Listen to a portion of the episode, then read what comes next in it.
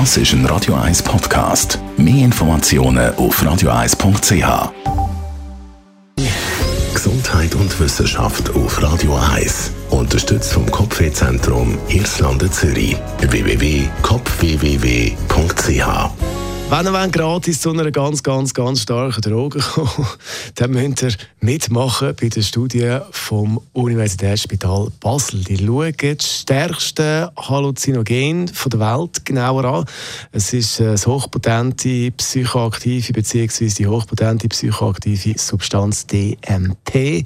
In einer klinischen Studie wird die Substanz freiwillige gespritzt und man untersucht die Wirkung.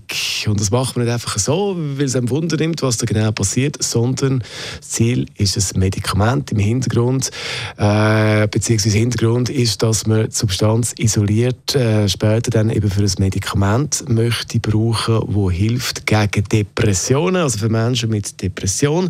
Daten aus den USA zeigen da in diesem Bereich eine positive Wirkung. Die These wo man jetzt in Basel nochmal genauer überprüfen, ob man mit diesen Daten zu einem ähnlichen Resultat kommt. Und dann können eben die Daten mit denen von den USA vergleichen. Die Substanz von dem Hallucinogen ist äh, auch kompetent im traditionellen schamanischen Pflanzensud Ayahuasca. Südamerika allerdings, äh, für die, die jetzt denken, hm, der Trip, warum nicht, äh, die Anmeldefrist ist schon abgelaufen.